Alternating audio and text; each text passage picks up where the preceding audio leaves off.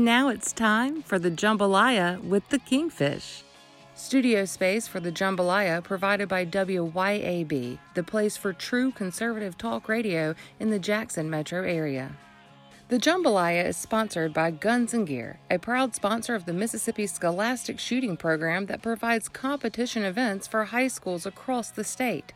Bring your student's gun to Guns and Gear for custom shotgun fittings, repair, and even complete restoration. They can adjust the length of the pool for your kids as they continue to grow. Guns and Gear, located on the corner of Yandell Road and Highway 51 in Gluckstadt. Follow them on Facebook for daily deals. You know, um, back to uh, the, the service industry. What are some of your common complaints about the customers? Oh, um, man, you know, here, one of the hardest things to do as a server is is uh, not to bias people. Because you know over time as a person everybody biases people. I'm sure some people probably look at you and like oh that's a big muscly guy. He's probably a meathead. You know then they talk to you like oh never mind. Like you know what i mean? I kind of get a kick out of it. yeah right? But but there's uh Or they hear this Jack Nicholson type voice that I have, you know, and they're like, huh? Yeah, and so it's a uh, it's a, but people have biases, and you, you have to be aware of them to not act on them. And if you see, you know, a couple come in and they look like, you know, they're wearing overalls and look like they just got out of the trailer park, you kind of want to be like, oh, great, you know, this is gonna they're run me to death, and they're gonna be like, what's a tip? You know what I mean? But but but you have to not do that. You have to treat everybody just like a person. Uh, I think most of the gripes in the service industry come from people uh, unconsciously biasing people, and then them treating them in a way that even unconsciously to the server, but very apparent to the person that they're treating, comes off. Mm-hmm. Like you can come off, you can tell when somebody's judging you in a negative eye, even if they're not so obvious about it. Like you can feel it, you know. Yeah. And and then that person doesn't like the server, and things start to go sideways. Um, and not to say there aren't bad customers. There are. Oh, there's some Karens out there, man. Well, well, what are some of the horror stories? I love, hearing, I love hearing this stuff. And people I have an idea. Okay, they all have an idea what y'all have to put up with. you know, like them ordering something and then just not reading the description at all, and it comes out by, oh, excuse me, this has cheese sauce and noodles. Yes, yes, it does. And they're like, because that's what it says in the description. I want a refund, and half of it's eaten, or they eat like all the shrimp out of it. You know, like it is like really like, oh and, and then and into that goes all the the social pressures too like if uh if you're uh, a black server and there's some rednecks and they want to be unreasonable like that they go oh it's because you don't like us because we're white you know or vice versa. So there's all those because there's a lot of social pressure right now you know? And so people oftentimes when they're being unreasonable and being a jackass they want to uh, associate it to some kind of card or unreason you know what i mean? Uh, bias that it's not even necessarily present they're just being an unreasonable think jackass. That Chili's in Baton Rouge last year that was by the um, over on College Drive, you know, there by the interstate. I don't know if you know, don't know if you know what I'm talking about, but this 17 year old girl, she's in high school, black girl, and these black ladies came in not wearing masks, and she said, "Sorry, I mean we got our rules here," and they wound up beating the hell out of her, you know. jesus And I've thought that you know what, probably because she was black and they couldn't pull a race card on her, you know, because you know what have happened. We're race, you're race, blah blah blah, you know. But I really think that kind of fueled some of that because they couldn't pull it, so then they just lashed out, literally. I remember I walked in at, uh, when they still had it at Another Broken Egg. I walked in without a mask because after the mask mandates were lifted, so I wouldn't, you know. And they uh, said, "Sir, can you wear your mask?" And neither one of the people behind, well, one had it around her neck, but none of them had it on her face. I said, "Can y'all?" I was like, I was like, "I will." If I'm not the only one, Yeah, I I mean, mean, let's- like, like Same rules for everybody. I, t- I totally get it, you know. like sure. um, I mean, I'll abide by your rules if you can. if you can. but what are some of the stunts you've seen some of the Karens pull? Oh man, that's just a that's just a constant flow. things like, um, uh, I picked up my food from the restaurant and it's cold. Well, you called and you ordered it an hour and a half ago. it's been made Yeah. for an hour. It's cold. Yes, that's what happens. Thermodynamics. I'd love to teach you about it. Um, there's that. Um, gosh, I'm trying to think. Is I'm so I'm sorry. I'm so like tired right now. I hadn't slept much, so I'm like, uh, You never sleep much. I no, I don't. Um, I mean, all my coworkers. One, one of my, one of my rest, restaurant owner friends the other night, they uh, had one in there and they ordered asparagus, and they start raising hell about it. The owner comes and looks at it. What's wrong? She goes, "Well, I can look at it and tell it's." You just don't like it. I mean, or is there something wrong with it? Or there's nothing wrong with it. She just decided she didn't want it. And she's like, "Well, I'm sorry, but yeah. you know." well, and there's It wasn't cooked wrong or anything. It's just like it's supposed to be. And from what I can tell, you know, Uh, well, there's a lot of times. and people- just lady just went off. They, they wound up getting kicked out just because they just started making fools of themselves. You know, well, yeah, it's like yeah, you you can't do that anywhere else. You can't go in and uh, you know. uh, or when 15 people want to have separate checks. oh dear God. Oh yeah. Explain to people why that's really a big deal. Okay. The, re- the reason why is because, uh, okay, like say if I'm a server and I got like six tables and some of them have like eight people, some of them got like, you know, made a couple of big parties like a 12 or 15 top, right? And so uh, you're, you're constantly juggling in your head all the refills you need to get, all of the condiments that they've asked you for, and where those things go, and what other things you need to get lined up to send because you're coursing out their meal in the system to send at one time. And so you're juggling all these balls in the air.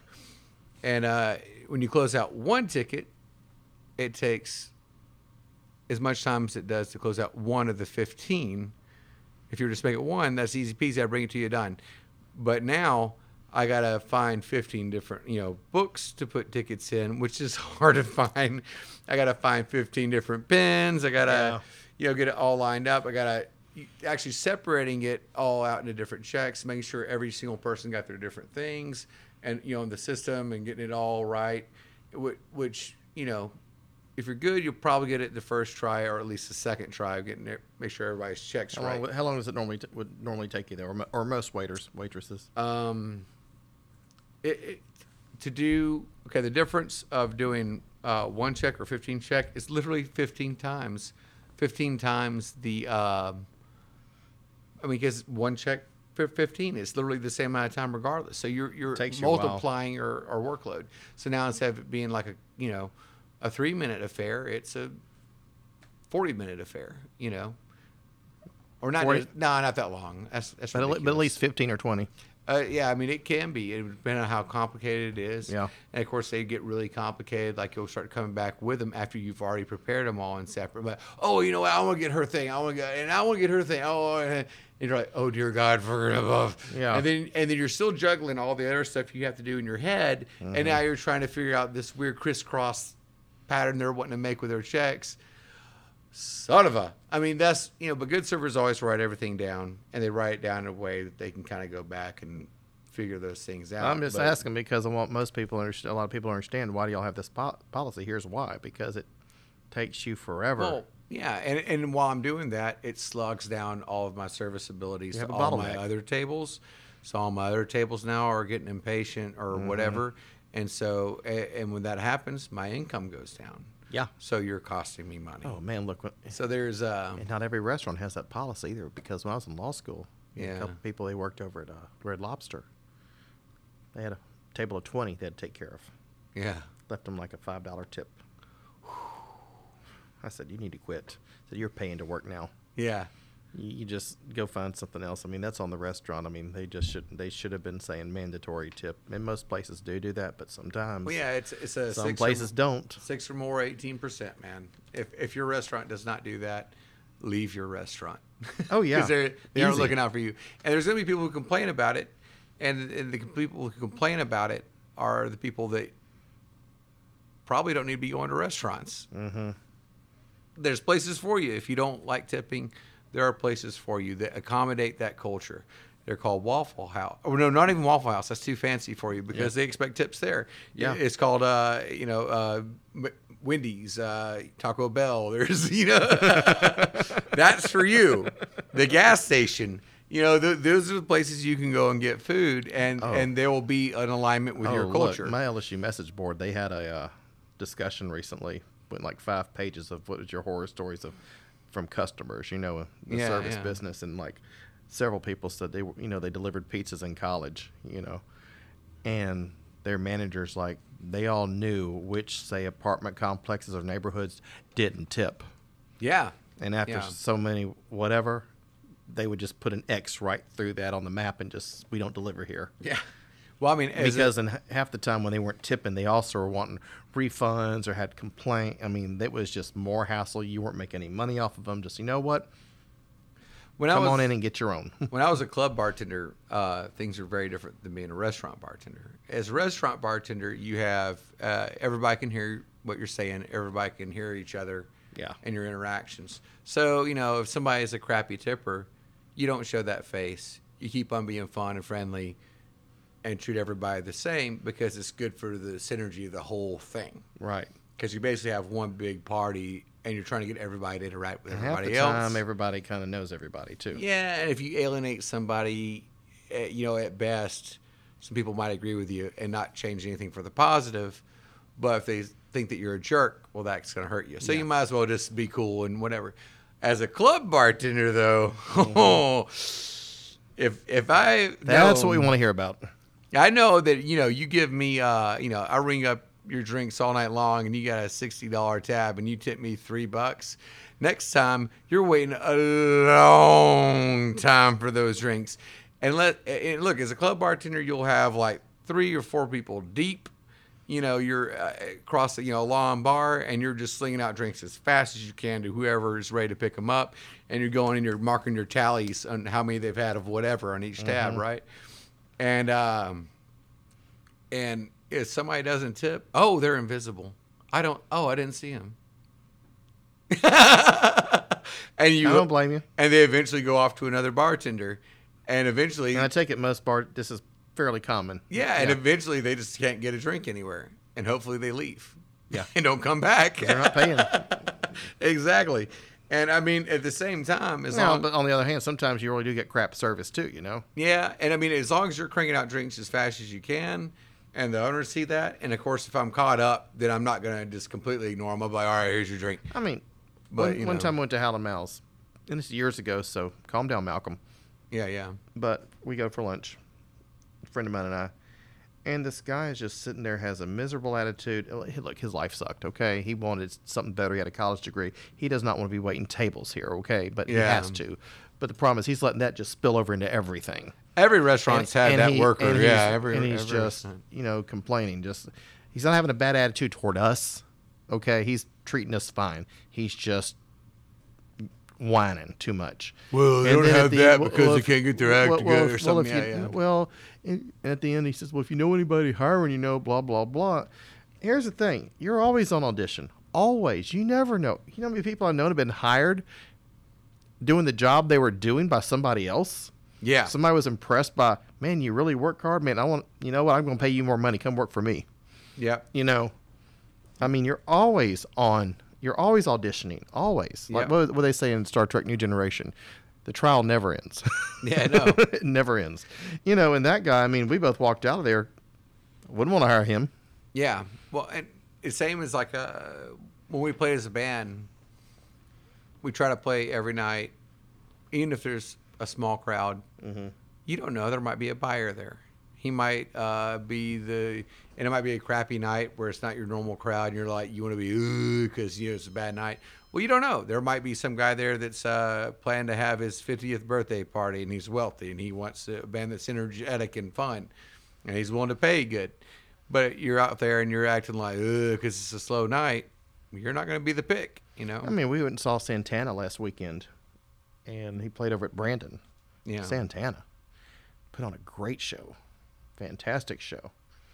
And I saw him back in 03 in New Orleans, and it, let me tell you, he put on just as good a show now as he did back then. And that wife of his, that's the drummer, she was badass. I'm not kidding. Yeah. And uh, How old is he now? He's in his seventies. Oh, God, Oh yeah. man. Oh yeah. Him and Paul McCartney. Yeah, but he talked about how he takes care of himself. You know, I mean, he's not doing all the drugs he was back at Woodstock. You know. Yeah. But anyway, but you know, that guy. Now, the attendance that night was about four thousand people, and you could look around until it was about two thirds, three fourths full. I mean, they deserve to sell out. Believe me, as good as that was, they deserve to, blood. They deserve to sell out. You know, and I've seen acts take that attitude, like we deserve to sell out. We should have more people, and they take it out on the performance. I've seen that before. Yeah. I mean, one time we went and saw Concrete. Especially that young artist. Yeah. Oh no, one time we went and saw Concrete Blonde. Remember them? Yeah. Yeah. Yeah, I went and saw at House of Blues. Three, four songs into it, she's mad about something. She takes her bass guitar, throws it down the stage as hard as she can, storm, storms off, show's over. You know, That that should never happen. I and I know a lot of times. I a mean, performer, you I know know a lot what? of times it can be. They're, we're they're- like, I'm like chunking CDs, uh, you know, in the trash the next day. Like, you know, that's what you, you know. It was only thirty bucks a ticket, but you know, hey, a lot of people thirty bucks tickets are when you you and your girlfriend and people, hey, it adds It's up. It's more about. It's not like that. It's about It's respect. supporting a person and and who they are. And when you see that who they are as that, you go, okay, I don't want to support that. Anymore. And how much of that? I mean, you're you're in a band. I mean, how much have you seen that of bands over the years, where they just thought, "Oh, we're a band," and they kind of had like a screw you attitude to the audience? Um, well, you know, and a lot of times to the audience it can appear because bands can be stupid, especially musicians, and they um because they get really selfish and self-involved, and they don't ever consider the perspective of the audience, and so they might be having Eh, the bad night, not be even the crowd. It might be that the sound engineer uh, who's not cooperating with them and giving them the mix they need in their ears so they uh-huh. can't hear themselves so they're not performing good so they're embarrassed and they're angry and they don't want to do it anymore because they feel like they're misrepresenting who they are. Uh-huh. And they're they're actually driving away fans right? You know what i mean? There's all this anxiety in them and so they'll just finally go like f you you know to the the sound guy and like drop their crap and run off. But the crowd thinks oh what the hell? He just Yeah, you know, us and got off stage. Like so, the uh, but they're so self-absorbed they can't put themselves in the shoe of the observer. Um, I uh, bet you've run into some real egos. yeah, and there's um, Without naming names, what have some have been some of the worst ones you've run into? Without naming names, oh man, I don't know if I can without. or somebody you don't care anymore. I'll put it that way. there, there's monstrous, monstrous egos out there. Um, Give us a worst case. Okay. See, I love these kinds of. Sorry, I Okay, love these kinds this of stories. This is no secret at all, but uh, Jeff from US, who's the, uh, the lead guitar player, and he's also the, the primary owner of US. He you has. can own a band.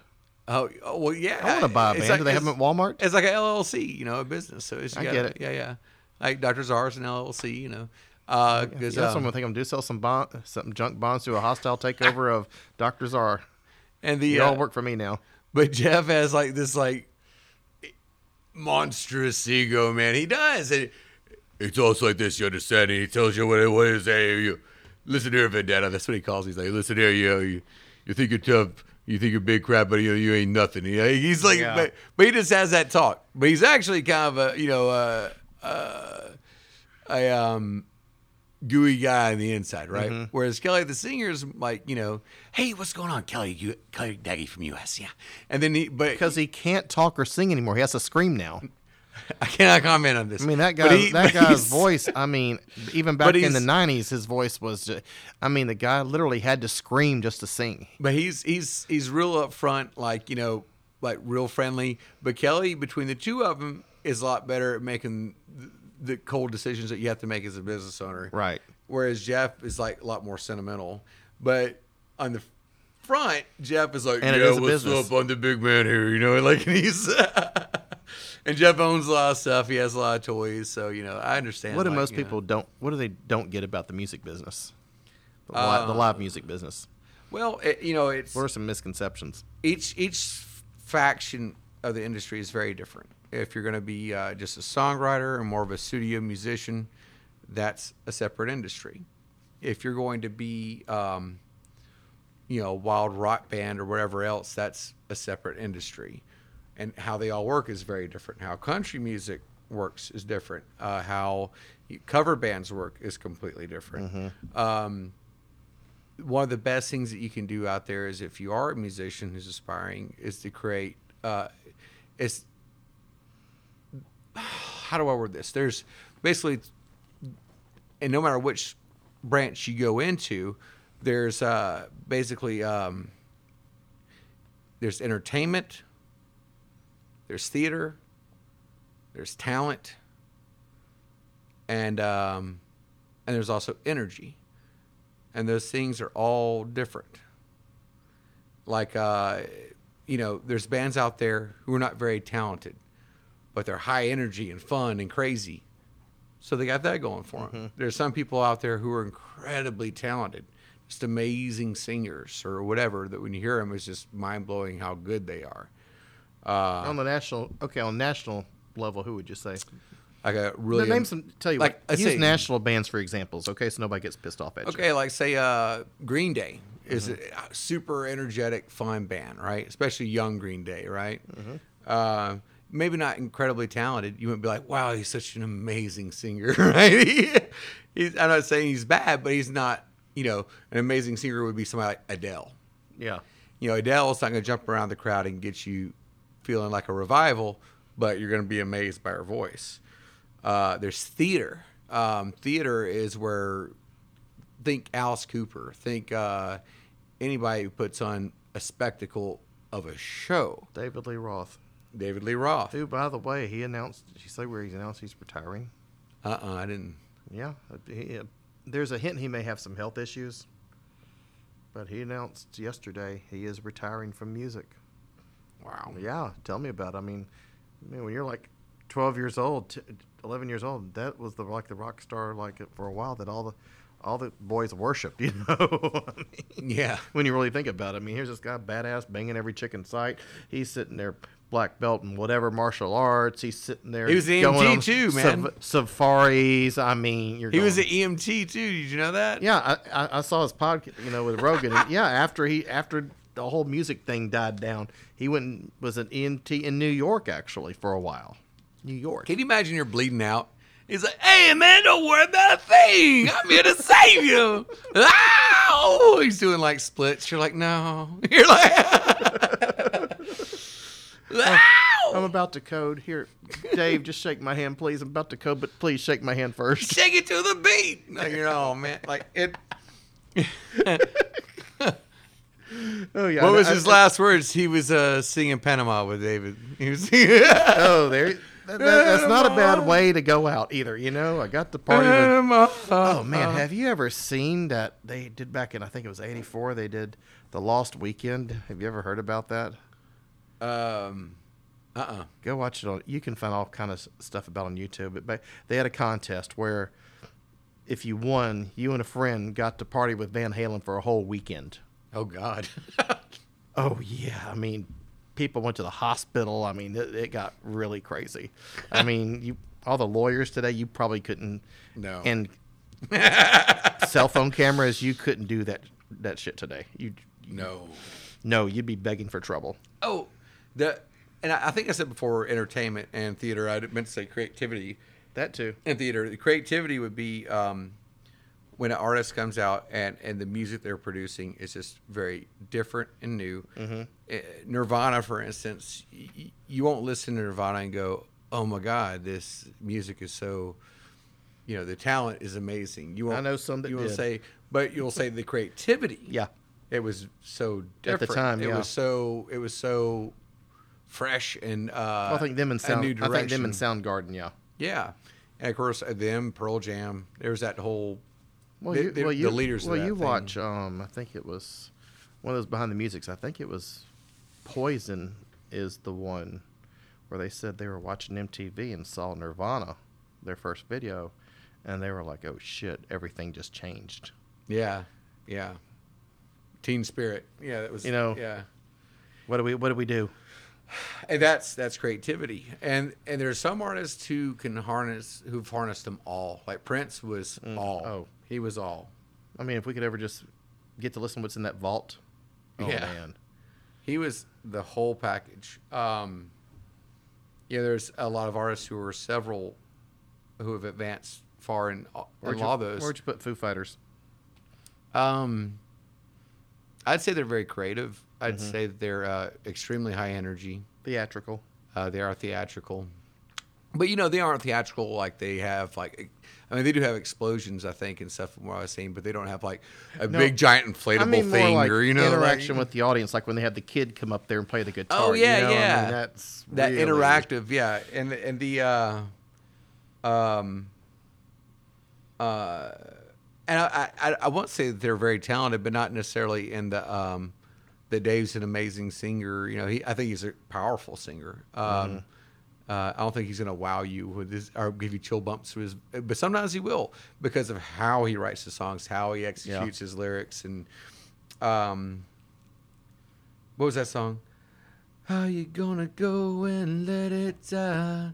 Or um, I was off of um, the same album as Pretender, and uh, that song gave me goosebumps, even though it wasn't uh, necessarily, uh, you know, technically amazing. It was something that I could play and do fairly easy, but to actually think of it and to create it, you know, and, and the emotion, the raw emotion behind it. That and so so energy can also be besides just high energy jump around on stage. That part of being an artist is not only um, telling a story, but evoking the story, so that you make someone feel what you were feeling that inspired it. You know, Well, it's like you know, Springsteen. yeah, You go pull his first live album set, and it was I think it was a triple album.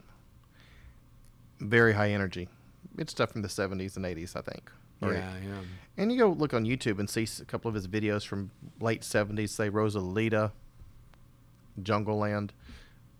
There's energy there, and it's not the jumping around like you said. It's in the voice, the music. You know, he's putting something into it. You feel it, and that's why people loved him back then. He connected with the audience, and then The youngins call it a vibe. yeah, and Yeah. then you get his live album he had, I think, what late '90s, early 2000s or so, and I'm hearing the same songs, but it sounds dead. Yeah, And then when we get to his little Super Bowl performance, I mean, it really just there was like no energy in this guy. It was like, what happened to you? You know, I'm going through and it's the not an- motions. and it's not an age thing because we've seen.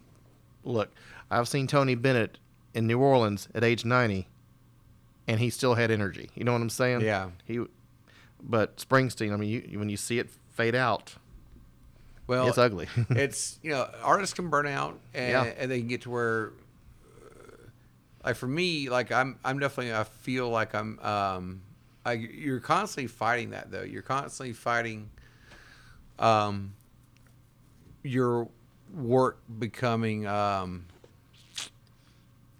what's the word i'm looking for here? Uh, like uh, monotonous. Like it becoming like you're in a factory and you're just cranking out the beans. You know what i mean? Can them put them away can Formula- put 'em- formula. yeah and, and and after a while a song that could even mean a lot to you you know um like I think it was Nine Inch Nails. Uh, they don't always play that song "Hurt" from Pretty Hate Machine, which is apparently a very emotional song for him. Very. So the uh, so he doesn't always do it. And I think that's that the one at the end of the first side? yeah, it's like Yeah, it's just a piano playing. Yeah. It's dark. and uh, but when he does do it now, You take it all away or something like Yeah. that. Yeah, that one. make this all That's the one, yeah. go away. But he um, but when he does do it now, you can see it washing over him that that um, those feelings, those emotions, and he evokes it out to the crowd, and the crowd feels it. Yeah. And uh, but if he were to do it like every single night, he would lose that. And so it's important to not. And, and I've played in a lot of bands where you get stuck in a rut just for simplicity and because everybody's tired, you don't want to change the set list. You don't want to. You just keep. All of a sudden, you have a show and you just roll with it. And every night you do the You same. just wanna show, get it out the show, way. Show, show, show. Yeah, and, you know, especially that physical exhaustion causes that laziness, causes creativity laziness. Creativity laziness causes it to become ugh, monotonous. Mm-hmm. And once it becomes monotonous, it no longer you lose that all that energy. Yeah. Wow. Uh, and also, uh, my little pet theory has been I know the, the listeners are saying, we want to hear him, not you, Kingfish. Yeah, I know. um, I don't blame you either. Um, you know, I like jazz, and here's why. I think band my little pet theory about rock bands, pop music, whatever is they keep their creativity for about six or seven years. You got Yeah. exceptions like the Beatles and some others, Yeah. but for the most part, for about six or seven years, that spark just kind of runs its course. There's some like Crimson, King Crimson. If you ever notice, he'll like put a new lineup together every three or four albums. He would put a new lineup together. yeah. And- Fresh blood, right? Uh, well, but you go to jazz, yeah. and you'll have Miles Davis playing with Coltrane, playing with Monk, playing, you know, playing with Sonny Rollins or Duke playing with Coltrane, playing. I mean, you see, when you get, you might, they might all play the same damn song, but you're going to hear it ten different ways. You know, It's a different cocktail. It's a different one Yeah. every single night. There's a little bit different ingredient, a little bit different inspiration, and that's why you see these guys in their 50s and 60s producing top-notch stuff. Like, what if we make it with tequila instead of vodka? Like, yeah. Well, yeah, I mean like- that's you know, I mean you, you laugh, but you know I think that's, you know, we all bitch about, you know, David Lee Roth leaving Van Halen, but how many more so- how many more really good albums will they have produced? I don't know, maybe Yeah. one or two more. That's it, and I don't know. and then I'm not a fan of Van Hagar because that just kind of went down for me, but. Yeah. It was, but they went in a different direction. But you look at U2, you two, and I mean, after uh, what is it, Achtung Baby was that album? Yeah. Uh, um, I mean, you can focus too much on the band. Everybody freaks out if a, the they had a couple band good changes. songs. Like I remember what was in that Batman Forever soundtrack. They had a really good song on that, and Mm-hmm. um, but for the most part, it was like I think what was that album that came out with? it? I was like, it was like it's almost like a pop disco album. I can't remember what it was. Called. Yeah. Oh, um, but I remember I was a big U2 fan, and then when that album came out, I was like, Pop like, art. Yeah, and I was kind of like, eh. like it just. I mean, it wasn't bad. It just didn't. It was okay. There was no soul. It was. It was. yeah. like, it was. uh, you know. It felt to me like they were just trying to crank it out for. Let's label. write a hit. Let's write a hit. I mean, you, and you can use, a lot of times tell when a band's just cranking something out for a label. Yeah. You know, And sometimes it's still catchy, and you're still like you find yourself humming it, or you somehow you know the words to it, and you're like, "All right, you got me, you got me." Yeah. so what's, the- what's the biggest crowd you ever played for? Biggest you would say? Um, I don't know. Uh, I played. Okay, there's two. I, I was on with a signed act called uh, Papercut Massacre. That was the um, singer from Atomship, Mm-hmm.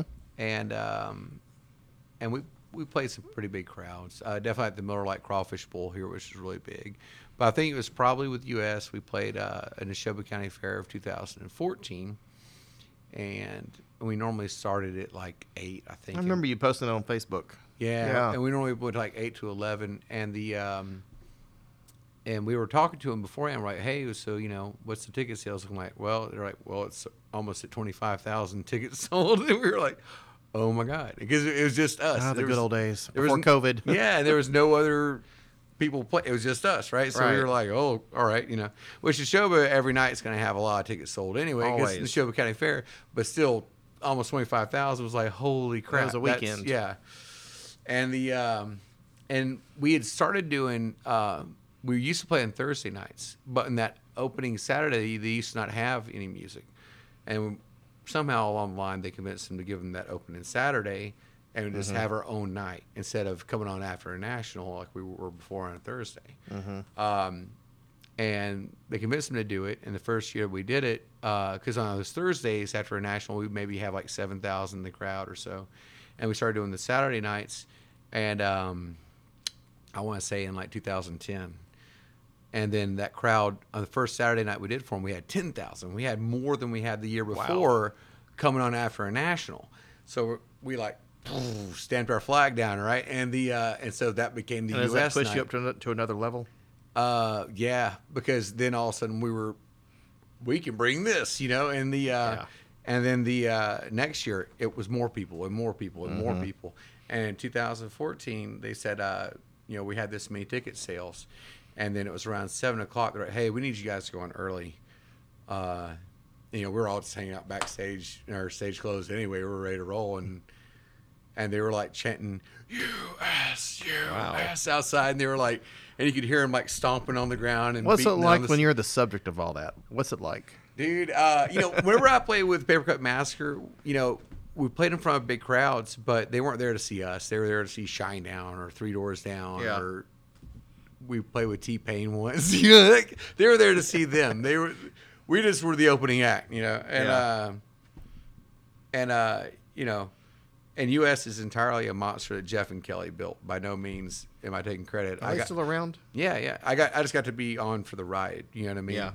And the um, I'm just the bass player. yeah, and you know, and I, I remember going, but you know, I got to experience it. You walk out Mm-hmm. and there's this crowd, and uh, and we said, oh, how many are in attendance? They said, where the lights can hit, we estimate, you know, counting by blocks, Yeah. we can estimate that there's uh, fifteen thousand as far as the lights go, but it goes far beyond where the lights go. And we were like, oh man, and so Time, time to amp it up. and so we go out and we're like, as soon as we go out, this like, like this powerful, like, like you're almost kind of scared at first, like, uh, uh, like this sinking, like, uh, like don't pee on yourself. Like, why am I thinking that? Like, like. Wow. and, and you're like, uh, and then you're like, and then you're, and of course, you know, as a performer, you have like this other, at least I do, I have this other gear or, or mental shift that goes into that's like cocky rock star mode, you know, and then so once I got into that, then that side of me was like, oh yeah, and it just totally fed off of it, and I got my bass on, and we started playing, and it was, and when you have a crowd that big, it it's so easy, like you It can't do any wrong, like you could, you could uh totally hit the wrong notes and like hey, they pick your nose and everybody's gonna love it. Oh, it's amazing! You know, like you can't do any wrong. It's like And, the, it's um, like the ugly ass dude who's the DJ at the club. You know, doesn't matter how ugly he is because he's the DJ. Yeah, like, You know? like you're just on top of the And world. everybody knows what I mean. and, I, and not that I did that, but we played great, you know. But it, but it, I, you know, the slightest thing you had like a thousand times return that you would normally have, you know. Oh, he put his bass behind his head. Oh, like everybody starts screaming and going crazy, and girls ah, like like like you're Paul McCartney. And the um, and I remember uh, and we were playing and we were playing and we were playing and we were playing and it's nonstop, nonstop. And I remember we were pulling out all these songs that we hadn't played in like years, and I was like, try, you know, like, and time was just going and going and going, and I was, and it was so hot. It was the middle of July. It was like you know one of those hundred, almost hundred degree days, and and on stage I'm just like automatically like I'm in a swimming pool, wet with sweat. You know, my jeans soaked through, and Yeah. And I and I was you know drinking. Oh my bad. I was drinking a beer, drinking a water, drinking a beer, drinking a water, and just sweating it all out, and never never got it. You can't even get. You can't. Yeah, you can't even get drunk. You know, like I was. You know. Uh, Problem is, you're gonna kill everybody who comes around you and smells. well, and I, I didn't want I didn't want to either. I, you know, you want to make sure you're on point, but at the same time, there's you know, for me, like you know, especially back then, a beer here and there kind of helped me get out of my head, especially when I was really nervous. Like in a crowd. Oh my bad, man, I'm messing up. In a crowd like that. Just don't say, "Oh my bad." Just m- go on. Okay, all Yeah, right. Yeah, yeah. So we're just like on stage. so we're um so we're uh we're playing we're playing and eventually at some point kelly comes over he's like hey we gotta stop it's almost midnight So. and we've been playing since seven Oh wow. so and we were running out of songs like we were like what do we got left like it was like Stairway to Heaven. Yeah like i don't know and um and so we we uh you know we wrapped it up and That would have been funny though. Okay, guys, we're we're we're up to close the show. We don't know anything else. we ran out. Thank you. Come again. Like uh, but but playing with you them, could have played Rawhide. yeah. no playing with them was. You ever see that in Blues Brothers? No, I mean I, I've never well, seen I've the Blues brothers. I've seen the Blues Brothers, but I was like a kid, man. It was so long ago. Oh wow, they had the theater last year. We went and saw it, and it was really good on the big screen. But yeah, never remember- mind. Go see it again. Is all I'm going to say. I need yeah, I need a refresh. You need you need a refresher. I mean, I remember things like the chicken wire and the you know. well, that was the chicken wire. They were playing Rawhide. Okay, okay, I, okay. I thought so. When you were Go saying that back. kinda- Nope. You have remedial education here. Go go back and watch it. All right, all right. This podcast is sponsored by Guns and Gear. Don't be that guy who shows up to the deer camp with a jammed up gun because it hasn't been cleaned. Guns and Gear in Gluckstadt has a full service gunsmith on site who can clean, repair, or refurbish any gun. Guns and Gear offers barrel threading, custom gun builds, and Cerakote from single color to custom patterns that will transform your gun to look like it came right out of a movie. Give your gun new life. Guns and Gear, located on the corner of Yandell Road and Highway 51 in Gluckstadt. Follow them on Facebook for daily deals. Now we um, but I mean, with US, I got to see a lot of cool things and do a lot of cool things. I got to play Ice Ice Baby with Vanilla Ice on stage Really? Wow. at Club Fire. What's that like? I remember when he Saint came. St. Patty's 2009. Um, Still can't get over Vanilla, Vanilla Ice playing Club Fire. right? no, the he uh he headlined the outside stage, yeah. and then we started inside right afterwards. And apparently, during the day when everybody was setting up, Kelly had met him and had set this up. He was like, uh, to to play this song because he didn't play Ice Ice Baby in his set, you know. Mm-hmm. And Kelly was like, you know, you want to do it with us? And he's like, I guess he convinced him to do it, but Kelly didn't tell me this. And Kelly came to me and said, "Hey, you know Ice Ice Baby?" And I was like, "Yeah." And he goes, "We're gonna we're gonna play it tonight." And I said, "I don't. That's not a good idea because I just saw him, you know, Van Winkle on VH1 on that Surreal Life or something." Go nuts because somebody played that song and like start trashing the house and going Oh, Some crazy. of them are a real bitch about copyright and all that shit, you know? They really are. well, I mean, I Not think, that I blame them. I think it was just because somebody played it and and they were kind of like laughing at you know how how it had aged, and he was like, "Ooh, you want to you know joking," Ooh. and he got mad, and um Eminem probably would have started a fight right there. yeah, well, I mean he's he's and, and granted they're kind of they kind of like we're trying to pick fun at him, and it's kind of like, dude, screw off, what have you done, kind of thing. I think situation. I can't remember now. It's been a while. I'd have to watch it again, but I just remember him being not. I just remember him being not at all happy about it, and I didn't think it was a good idea for us to do it. But um, uh, in the middle of the show, we're playing there, and uh, as a club fire, the place was slam packed like sardines with green shirts, and and uh, and the lights go out after a song, and Kelly goes, "We're gonna play Ice Ice Baby now. Play it, play Ice Ice Baby." And he pushes me out in the front. He goes, "Jackson, Mississippi, your very own Mr. Joey Vina," and everybody goes, "Ah!" And I'm sitting with the bass. I go, "Do do do do do do." Do, do, do, do, do. And Kelly goes, Is there anybody out there that knows the words to Ice Ice Baby? Because I can't remember them. Surely someone here knows the words to Ice Ice Baby. What a hook. And I'm like, What a hook. what's what's happening? And I like because I heard this coming up the and you know at the time they had set this ramp up the side of the stage, uh, and here he comes, and he's a tall guy, and at the time he was pretty ripped, you know, he has tattoos and stuff, and he's charging at me, and he looks mad. And this is like a guy I looked up to because I mean when that song first came out, I was probably around 12, 13 ish, you know. Yeah. And here he is running at me, and he looks mad, and he's like swinging out his arm. I go, "Ugh." like I squint and look away. I'm like, I'm about to get knocked out by Vanilla Ice in front of my, In front of your homies. yeah. And he swings out and he grabs the wireless mic that's by me. And he goes, "Stop! Stop right now! Stop!" Oh shit. And he turns around the drummer because the drummer's still playing. He goes, "Stop!" And, and Richie stops like, "Uh oh." And he turns around, and looks at the crowd, he goes, "Collaborate and listen." And we do it. We go into it, and we play Ice Ice Baby with Vanilla Ice. And he was really cool. He took a couple pictures with us on stage afterwards, and and then he went to the bar and made us shots. it was weird, like he was. He made y'all shots. Yeah, he, he made us Shots of what? He made I don't. It was blue, whatever. Blue something. and so he made us drink blue shots with him, and uh, it was it was a good time. That blue Romulan ale. Because right where the, the ramp went down was kind of like this VIP Yeah. uh, tent area, and and the other side of one of the walls was the bar. So he was just going in there and getting stuff, and but he was uh he was actually really nice. Hang on.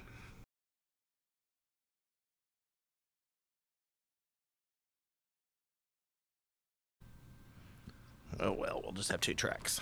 I, th- I think we can splice those together. But anyway, how has the music music industry music music changed since you first got in?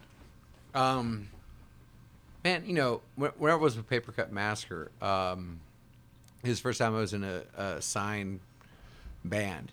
We're And it- talking about when? uh, 2007, and it was um, And of course, everybody thinks once you get signed, that's it. It's your golden ticket. Uh, but the golden ticket is just to get to the chocolate factory. It doesn't mean you won, you know. Right. Um, Still got to deal with the oompas. well, yeah, and you. It just means And the ha- music industry probably has a bunch of little evil oompas. Oh yeah, and it just means you have a chance Mm-hmm. to become famous. Uh, but during that time, things were changing dramatically. Even then, because of LimeWire stuff like that, What do you mean? Uh, music was becoming digital Mm-hmm. instead of CDs. Uh, and one of the things that uh, the record label wanted to do with us was us sell vouchers to our digital songs for people to download it and have it. Uh, and What do, you, what do you mean by a voucher? I mean, give give it away? yeah, so you, you give them like a, a, a card or a, like a, a sheet thing, and then they go home and they can download the album and they can put it on all their devices or Album whatever. that we used to just buy. If we wanted, we had to buy it. Yeah, like instead of an actual physical album, you have But my this. point is, you're having you, you'd have to go buy the album or CD first, okay? yeah, But now they're wanting you to just basically give it away. no, they they you would sell the voucher. So Oh, yeah, I thought you said okay. so right. you you would sell it, but you wouldn't actually have a physical product. Now that sucked because people were used to buying CDs at shows. Still, this is a very new thing, and uh, and us being a new band is like okay, so we're getting thrown under the bus. Fantastic, because you know? yeah, if you're if you're a band like y'all were, local, regional, I mean, your shows are probably where you sell your albums yeah, and you know, because you're not getting on the radio. well, we were, we had, were? yeah, we had, uh, we were, uh, we were nationally syndicated, but we were with Wind Up Records, so wherever Wind Up had its artists playing on rotation, they would, you know, throw us in, and um, and the band had two singles that were put out on rotation, but the biggest problem that we ran into was uh, right when we first got started and began touring, we had a manager, and he wasn't doing much for us, and we didn't understand why, and we didn't like it. And meanwhile, there was a manager from that band, Ten Years, uh, that was hitting us up. They had a, a hit song that "Change My Autumn Good." I don't even know if you remember. But anyways, the uh, they were they were big during that time, and their manager was doing big things for them. Um, and he was courting us, and so we let go of the manager we had, and we hired him.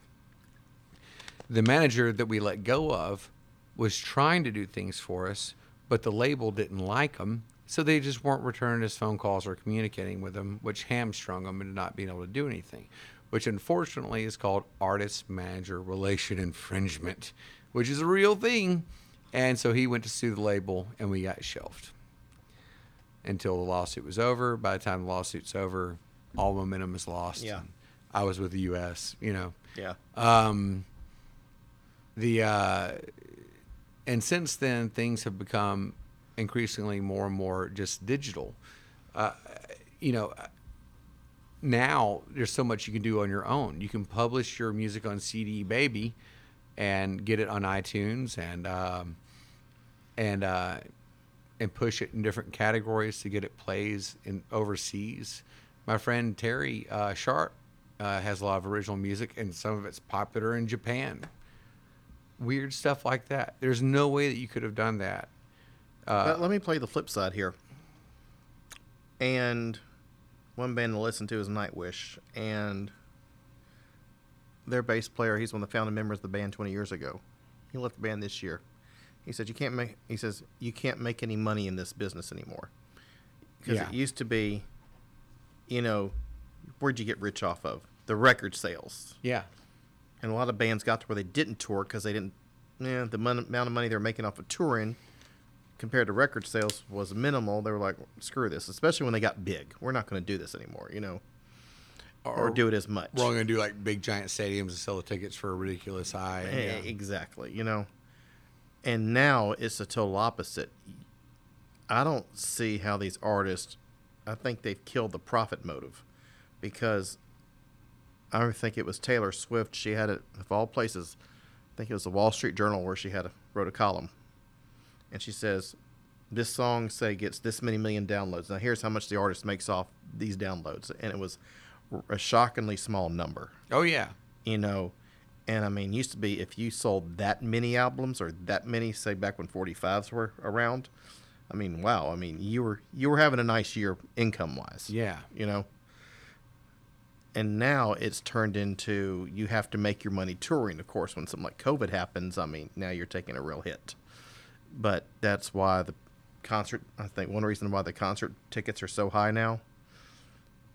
But this can't sustain itself because you've basically taken away the record profits away from the artist to some degree. Am I right or wrong in thinking that? Yeah. How how, how it used to work was. Um, I mean, when does the pendulum swing back the other way? Is my question. how it used to work was a record label would basically give you a giant loan to get wherever it was you needed to put out the product. Like the publishers will do, give advances to novelists sometimes. Yeah, so Okay. so they'll like for us with Papercut Massacre, I think the amount that we were given was something like uh, two hundred fifty thousand dollars. And so we went to you know to go to a professional studio. It seems like a lot, but we went to But Skidd, expenses are a lot too. went to Skidd Mills studio in um, in Memphis. He's awesome. He put out a lot of bands like Saving Abel during that time. The, the production level was phenomenal, and he did it same for us. Production was awesome, um, but you know that was a large chunk of it. Then you had your um, the money that was spent on marketing and promotions, putting your uh, songs in rotation at all those radio stations. Well, that cost money initially, And then you got- management. yeah, management. Um, Insurance. yeah, and you know, and you're buying stuff like a van, a trailer, and you're gonna live in that van, you know. Yeah. gonna- and the uh, and uh, any other musical equipment you might need for any of the shows that that you have to make your to be able to produce your album live. And the uh, and basically what it was was until we pay back not just the amount that we owed, but it's basically like a 30 year mortgage in a year with the interest included of the 30 year mortgage. Right. So until they made back like I don't know, it was something like 600 or 700,000 dollars, we did not yet broken the threshold. And until then, the record label keeps 99.99999% of all profits. And then once the thresholds break, then we start getting a little bit of a chunk of that, or the songwriter does. In that mm-hmm. case, it would have been Joey Culver. He starts getting like 10%. Then there's other thresholds that you meet where the artist gets more and more. Um, or that's how it used to be. Now there's um, no way for them to recoup their money on album sales because of what you said, like Taylor Swift said. Uh, there's no way to recoup it uh, from album I sales. mean, that just that just floored me. Yeah. So what they do is now, like with the Papercut Massacre, uh, in addition to that, they would take uh, 85% of your live ticket sales until that Yeah, threshold. And that's what Marco was saying, which is like you can't make any money in this. No, and uh, and if you're able, if you're able to break that threshold, then yeah, but you won't ever make the money that like Van Halen made. You know, there's um, that's why a lot of artists started self-producing because that saves a chunk of change in, in you know in your initial expenses with the label. But you know, once upon a time, movie stars were getting ripped off, and so that's how United Artists got formed. Was a lot of the movie stars created their own company. Yeah, You know, and like Reprise Records was formed by Sinatra and some other artists. They got tired of the whole rigmarole and they formed their own record label. And I think he later sold it to Warner Brothers for a nice profit, of course. yeah. But when does it swing back the other way? Do you see what I mean? I don't- mean, when do the artists start saying, you know what? We're tired of getting screwed here. We're the ones working our asses off. And we used to make money on this, but we don't anymore. Something's got to give. I think as artists progress in their ability to self-market and to You uh, see what I mean? Because there's a lot of artists that that, are, that do self produce, like Billie Eilish self produces herself Right. a lot. I think she does hire producers now to just to help enhance things. But like her first stuff was mainly just her. But damn, a good producer can really make a difference. Ask Shania Twain. Yeah. or ask Metallica about Bob Rock. Yeah. I mean, they, Or, you it know- might be their most popular album, but it was their highest selling one. Yeah. you know, Emerson Lake and Palmer, when Greg Lake was doing it, was producing, producing five, six, seven platinums, and when he quit doing production, yeah. it happens. and so you know i think the um you know they, they've gotten really good at as artists begin to realize that being able to produce themselves as a talent or production itself as a talent that they need to master and they are there's a lot of artists who are getting really good. no, but what at, I mean is, when do they start attacking the structure of the record? I mean, the sales, like the, Well, that's the what I streaming mean. services, where, yeah, where the Apples the Pandoras, they're the ones, and you know, I don't think they will. You I see think what I mean? I think what will happen is, well, is wait, that we artists- want a bigger cut of this because we're not getting anything. I thi- We're not getting I don't think so. I think what's going to happen is artists are going to try to edge out the labels entirely, Mm-hmm. and they're just going to try to make their money on uh, live ticket sales. And they're going to see. I think you know what I see is is a trend is the artists are using the free streaming stuff. Mm-hmm. They're like, whatever, that's just free promotion for my live shows. And then and they're using that as and they're even dumping money into it. So not only they're Yeah, not making can't make as much it, money as they used to on. You see where I'm going with this? I mean, but they are at least going to be able to get all their live ticket sales. right. you know, which is better than what I had, where they're getting all your live albums or album sales and 85% of your ticket sales, you know. And with bands, you're probably talking about people who aren't that financially sophisticated. Yeah. But I mean, so, I mean, from where I was in And there's a, probably a lot of bad deals out there. yeah. And where I was in 2007 is it has swung better in the artist's favor Mm-hmm. Because it was like the worst of both worlds, you know. Whereas now, um, you know, if you go through a label, production costs have gone down significantly, and that the recording equipment has become incredibly sophisticated. You know, I have a, a recording software on my computer now where I can record with my interface up to eight tracks. I have like studio quality. Well, I mean, look at look at what are we doing here? Yeah, I can go on. I mean, what are we doing here? I can go on YouTube. And 15 learn years ago? masters. It you wouldn't see podcasts like you do now. I mean, Uh-uh. what is it? Buy a little recorder here, buy a couple. Now I've got good stuff. Buy good mics, buy good heads. You know, but 20 years ago, you couldn't have really done all this stuff. I mean, you're you gonna have to do. You have to learn. You're gonna have to go on YouTube, watch stuff. You're gonna have to learn how to Yeah. edit. You're gonna have to learn how to, and you. It takes time. You're gonna have to spend. A and there's a real ridiculous amount of talent for it too. And if you don't have the talent for it, I mean, there's yeah, it's still gonna poor sound production crappy. can kill you. Yeah, Wow. and the um, and I think that that is the trend I see is is Mm-hmm. artists getting those skills, and the ones who are best at getting those skills and, and putting in the time and effort to What about musicians? What's what what's the main? Have you seen differences among the musicians and, or bands who are coming into the business compared to when you first got in, or what's how's the music Oh yeah. Um, whenever I first started in music and Mm-hmm. was playing in, and of course, when I first started, a lot of the times, uh, if you wanted to do original music, then you did covers to play at cover bars like paid the Doc. bills. and then you would sneak in an original or two, and then point over at your table over there, merch with CDs in it, and that's kind of how you built the fan base. And then if you had a big enough fan base, then you could kind of start courting labels, especially if you have fan bases in different towns and different states. Uh, which you can still do that. That's still a great way of building a fan base. But, um, um, of course, bars just aren't as big as they used to be. There's not places like the dock anymore. You know, there's No. not as many people going out and clubbing. You know, or whereas, or if they do, the club doesn't have live music; they have a DJ. I mean, if I want to go see live, I mean real live music. I don't mean you know the Hunter Gibson, Larry Crocker, all that. You know, Larry Brewer, all that, You know, I want to go see. You know, like you guys, Spank the Monkey, those kinds of bands. You know, Yeah, Dr. well, Czar. and you have and when I first started, bands were a lot wilder. Like I, I remember just getting blackout drunk at the swamp, man, and having like the one of the owners of the swamp up on stage, and I was already drunk, and he's pulling my head back, and he had like a storm pour. Of, Oh, I yeah. think it was like redheaded slut shots, but like and just a storm pour full of it and oh, just pouring that in my mouth, like ha ha ha, and going crazy. And I remember falling down on the stage, and luckily my fingers still remembered what to do because I didn't, and I couldn't feel my legs, and I was just like embarrassed, like oh, and ju- and and the next day he thought it was great. That's insane to me now. Like, Why if, if you got that drunk now, you just be fired. You just be Really? fired. Yeah, they'll they bands. You know, they want you to be lot more professional. The why level is that? because uh, the expectations. Lord, that used to be why you got a rock and roll band. You could what? Party, play great music. You know, Well, sure, get chicks. you know, I mean, you still want to be able to look back on recordings and be like, "Oh yeah, we, we sounded good." You, you don't want to look back and be like, yeah. "Oh God," you know, like, oh, nobody else recorded that. There's um, Have cell phones made it worse or better? Well, that that's the thing is that you now have accountability, but not only do artists who are uh, playing on stage have accountability for how they act and and how they're going to be represented later on a cell phone video on Facebook.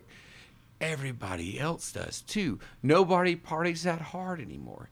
Like my buddy, when I was playing in uh, spring break in Florida, he's like, my daughter's going to be down there, and she's probably going to be coming to that club because it's really popular with the young people. I want you to keep an eye out for her. And I was like, dude, don't worry about it. Kids these days do not party like we do, or we did What do you mean?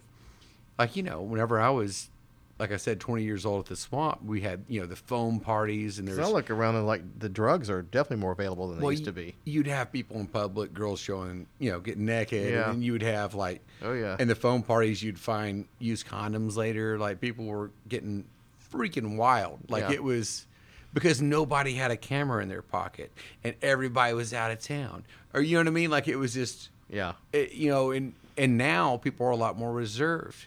They, uh, I mean, in, you, I remember seeing these crowds at the swamp, and every single person was drunk off their face. Mm-hmm.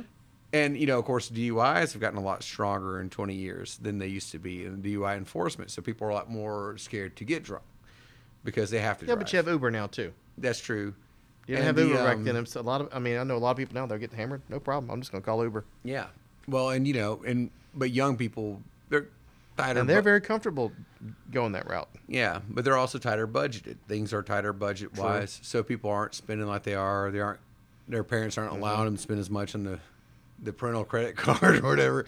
It's it's um now at frat parties and stuff. Yeah, you'll still maybe see a little bit of that, but still the self the camera always watching you, and Big Brother is each other now. What do you mean? Like everybody's got a camera in their hand. Yeah. Everybody at any moment you can be being watched and recorded for everyone else to see. And so everybody's so self-aware now that nobody gets lost in the moment. And nobody and now you got to worry about. Let's be honest. I mean, you're at some frat party, or you know, you and some girl get sloppy drunk, and you get kind of touchy feely, uh, you know, all over each other and mouthy, and you know, there, and next, you know. Few days later, I mean, she's like, "This guy, blah blah blah blah blah," you know, and you're going, "Whoa!" I'm like, no, she got me. Yeah, she but- got me. you, but you've got to go through the whole process of defending yourself, trying to clear your name. I mean, Yeah. the whole nine yards. You know, I mean, you know, I mean, we were both. I, we both. Neither one of us remember it. Like you know, yeah. Just, we both got stupid. um. You know, but what about the music itself? How has it changed? Um. mm. I, has- I has it? man, you know, I try to like a lot of music, and I just don't. and the. Wait, uncover your face. I try to like new music and I just don't. I, I you know, like I don't know, like uh, there there are some stuff and some songs that I like and I think are pretty good. Uh, you know, and I liked a lot of the stuff in like the the mid uh, 2010s and somewhere around in there. Like there's a lot of great bands came out during that time too, like Foxy Shazam. Yeah. I love to death. They're amazing. Uh, but somewhere around then, music just started getting really. It was like Cardi B. Cardi B ruined everything. Why is that? I just listened to her, and it's just so like "Ah, ba, da, ba, da, da, ding, da, da." It's so simplistic and dumb, and it. I mean, I get it's catchy, but it's like so is Daddy Shark. Uh, uh, uh, uh. But that doesn't mean that's you know what I mean. Like musically, it's so I like. simplistic. See, I like musicianship. Yeah, and, and I like I like like we were talking about earlier that evoking of an emotion or whatever, and I just don't get any of that off of new music. Yeah, you know, and I was Santana last week. yeah, I mean, I'll be honest. The crowd was average age probably sixty. yeah.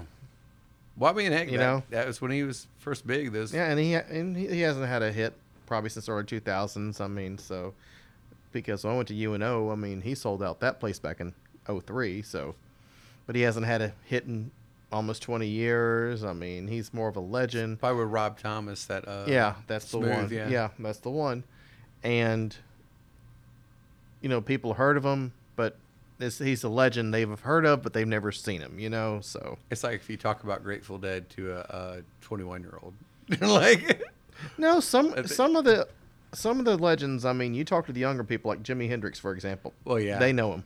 Led Zeppelin, you will find quite a few people who are in their twenties and teens who, I mean, because that's their their parents turned them on to Yeah. it. You run into that quite a bit, actually. yeah, yeah, You know, in fact, Jasmine, Remember her? She has this the uh, bean parlor up now in Gluckstadt. Yeah, yeah, yeah. your cohort, she, for example, man, she's a Paul McCartney nut. Oh yeah, she's. I mean, she's got traveled to Little Rock to see him. I mean, she convinced us to do uh, um, "Live and Let Die" whenever. Uh, Oh, wow. Because she was dating uh, Aubrey, who was in my band for a She's while. gonna be a mom. You know that? I heard. I heard. Yeah. Oh, I haven't told her I'm. I'm, I'm pretty excited for her, man. Uh, I, I actually I haven't even talked to her about it yet. I just I just found out recently from uh, Scott, who does our lighting and photography. Yeah. And uh, and I was like, no way, man. Like you know, and uh, I think she's gonna be. Jasmine's awesome at everything she does. She's she's one of those golden people. Yeah, I did a I did a post about her when she first opened up the Bean Parlor over there, and uh, you know enjoyed writing it. And a lot of people have been over there since then because of that. You know, and they they've enjoyed it. I mean, she makes everything from scratch. You know, Yeah. and she really she. It's like anything else. You put yourself into it. You put the effort into it. You know, it usually pays off at some point. You just got to grind it out. Yeah. You know. Quality. I mean, that, that's what that's what it is. Um, what about the drugs? How much is that in the music now? Like I said, like it like it used to be, or is it cleaned up? musicians are definitely held to a much higher standard than they used to be. It used to be 'Cause a lot of musicians, I'll be honest, they're I hate to say it, but like Bowie, they're better when they were doing drugs at coming up with stuff. I, I'll definitely see like with musicians who play a lot, they uh they'll get their Adderall prescription. It's because they're just trying to Yeah. stay awake and stay energetic on stages, which is I mean it's kind of sad because they're like they're not sleeping a lot. You know, with pop fiction we just don't book that much. We book if it's worth it. Yeah. I mean, and so. So what do you know, like to listen to? You're gonna go out and say buy something. Buy.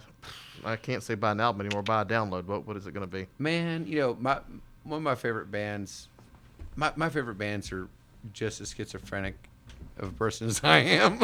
like I I'm, I relate. I like I love DC Talk, man. It's one of my ancient old favorites. It's bizarre, but whatever. There's um Foxy Shazam, who I just talked about, is actually a really recent band. If you like Queen, Mm-hmm. uh, you're gonna love Foxy Shazam. They even have a little bit of a Zeppelin flavor to them. Mhm. They're they're really really good. And of course, they've kind of stopped putting. They put out I think three albums and stopped. Um. Uh. When I was growing up, especially when I was young, had long hair and was like, yeah, I metal still can't picture you with long hair. is you know Metallica, you know old school Metallica and uh, Type O Negative were my were my thing. Yeah, uh, I still listen to both. mm-hmm. Um, I think the I think here's one thing. I love think, Pantera, I think, too. I think is killing the music is I can go onto YouTube and find pretty much any album I want to listen to for free. oh yeah, And yes, they supposedly have a cute. I mean, it's funny if you say upload, say something that has a snippet of a song in there that, you know, that little, little Yeah. copyright monster will strike you down. But it's amazing how many albums I can find on for, for free on YouTube. I don't, now like how they're getting around it. Like, I don't know. Yeah, I have Pandora Pro, for example, because you know what I want to. I like. I don't like to have ads, and it's kind of nice not having ads. It's unlimited, so I can play in the background all day. And I know there's they get Pandora gets kind of repetitive after a while, you know. But I kind of believe, you know what? I kind of want to support the, support the artist too, you know, because they need to they need to make money. Because if they don't, then the music dries up. Period yeah. And and I know people. Oh yeah, I ripped it off of this. I t- torn it off of that. You know, I'm like, you realize you're stealing from the artist, right? And Well- nobody sees it that way. I mean, these days, like with your Pandora Pro or like Spotify, paying for Spotify or the um, or heck, Apple Music. You know, you can pay monthly for Apple Music and find Yeah. anything and download it and whatever. Uh, that's what I do. I normally use Apple Music because with an iPhone, I'm using Pandora, and I have I have a Spotify free Spotify, but I don't ever use it except for Rogan. And I've got the YouTube music. The thing I like about the YouTube music is, like especially for classical or jazz, you can just you can do it audio only. But say you want to say Rubinstein playing Rachmaninoff second, you know, I mean, I can find that particular performance there and just listen and you know listen to it, you know, or like watch it. fast, yeah. You know, I mean, I can pick out, you know, it, for live stuff, I can pick out individual performances. You know, like the Fleetwood Mac, I think, uh, HBO concert from '82, which is, yeah. oh man, you ever seen that one of the chain? Mm. Oh, I'll send it to you. But they're both they're all coked out, Yeah. and Stevie and Lindsay must have just had a fight before the show started. because the hatred just coming from their eyes towards each other during this, the, they open every every show with the, sh- the chain, just towards each other. I mean, they are about to kill each other.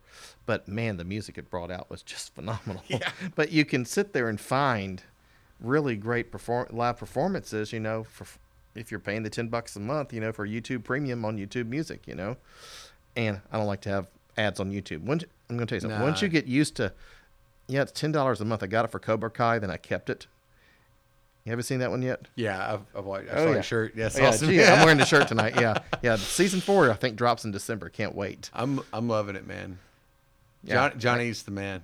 He's Yeah, well, they're bringing back apparently Terry Silver for for fourth season for season four, so it's it's going to be interesting. But watching um Johnny just keep on screwing things up. I mean, the boy is just a, But I also love. he's a natural born fuck up. I Yeah. hate to say it. but I love also. You finally get the girl and you screw it up, dude.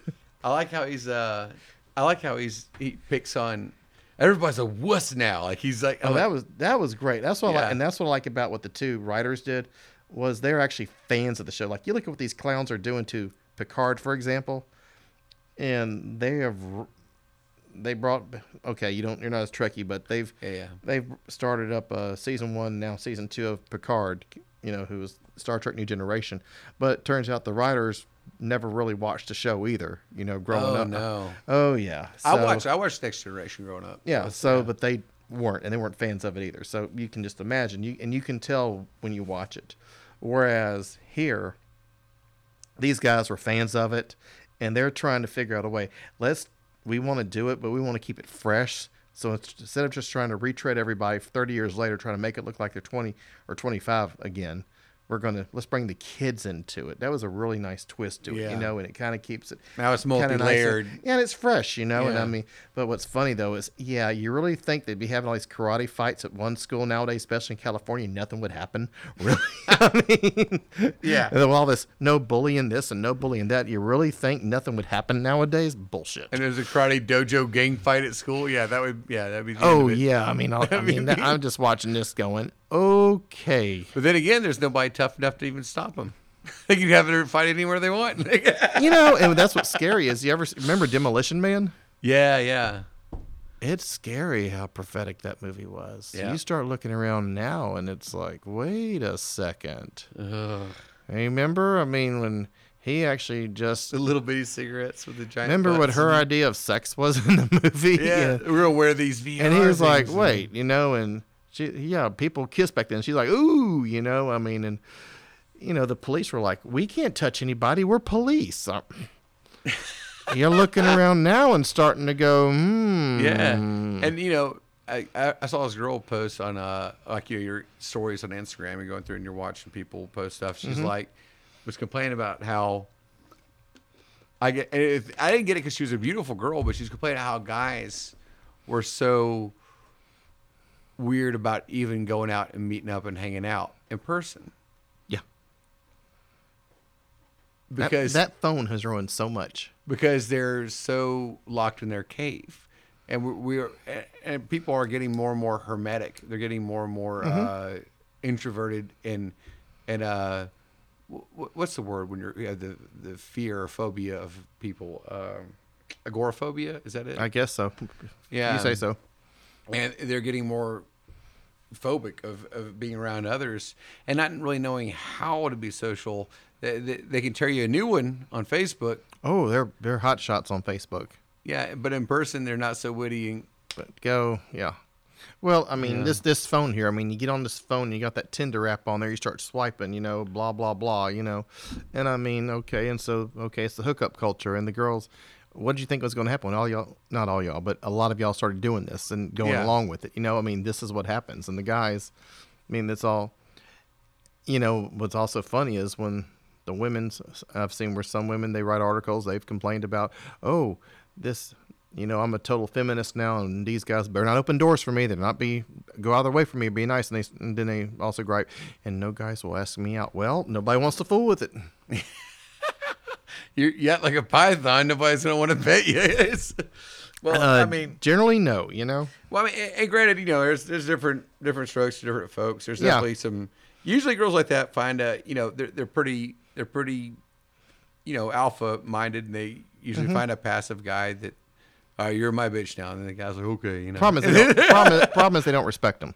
Yeah, which I mean, and- and- That's the uh, problem. They don't respect them. I mean, they're just lining themselves up for a toxic relationship. You know, Yeah. What one of the things I like with with what I like with my fiance now is that we're we're both.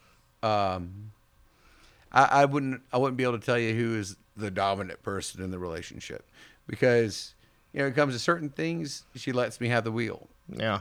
And there's other things where I'm like, okay, you have the wheel. You know, if you know if we were But if, having, you- but if you don't have re- that respect, though, you don't respect them. You know what? yeah.